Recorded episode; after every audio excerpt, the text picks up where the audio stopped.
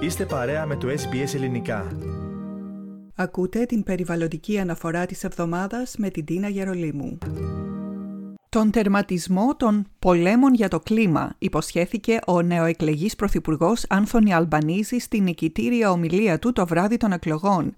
Σχεδόν δύο μέρες μετά, μιλώντας στην συνάντηση κορυφής των τεσσάρων χωρών της ομάδας Quad, είπε ότι η νέα κυβέρνηση της Αυστραλίας θα μειώσει τις εκπομπές άνθρακα κατά 43% έως το 2050.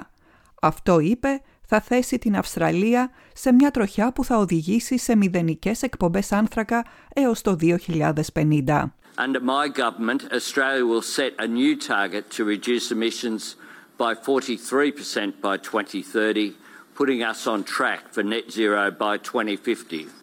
Αν και η δήλωση αυτή σηματοδοτεί μια ξεκάθαρη αλλαγή στην γραμμή της Αυστραλίας σε θέματα κλιματικής αλλαγής, ο κύριος Αλμπανίζη δεν ανακοίνωσε κάτι περισσότερο από ό,τι ήταν ήδη γνωστό, αφού οι ανακοινώσεις αυτές είναι ευθυγραμμισμένες με την πολιτική των εργατικών στο συγκεκριμένο θέμα.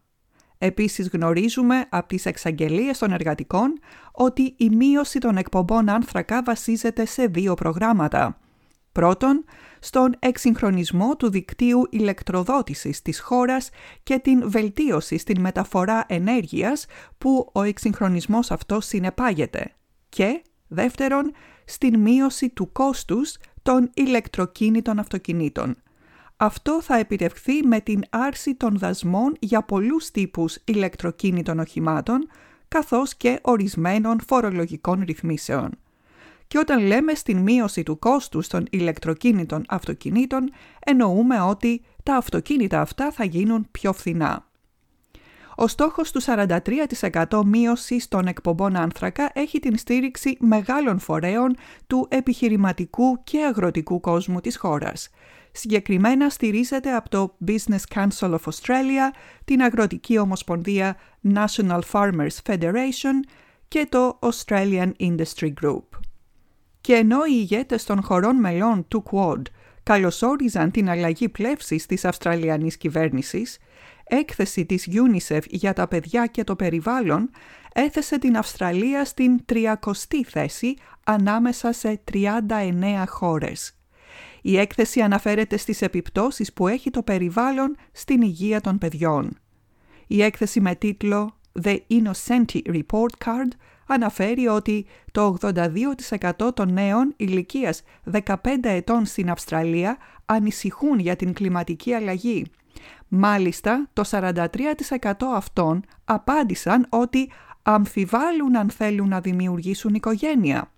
Πρόκειται για το μεγαλύτερο ποσοστό ανάμεσα σε έξι χώρες. Τις Ηνωμένες Πολιτείες, την Πορτογαλία, τη Γαλλία, το Ηνωμένο Βασίλειο, τη Φιλανδία και βέβαια την Αυστραλία.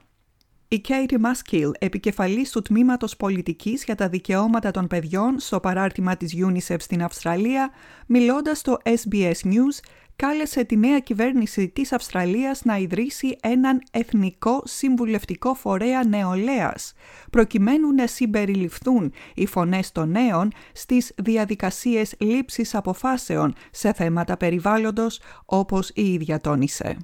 Australia's youth are engaged, they want to be heard on this topic.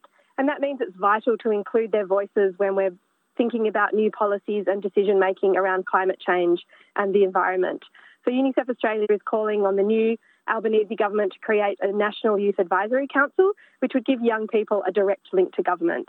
It would help shape government policy in a range of areas, including climate and environmental policy.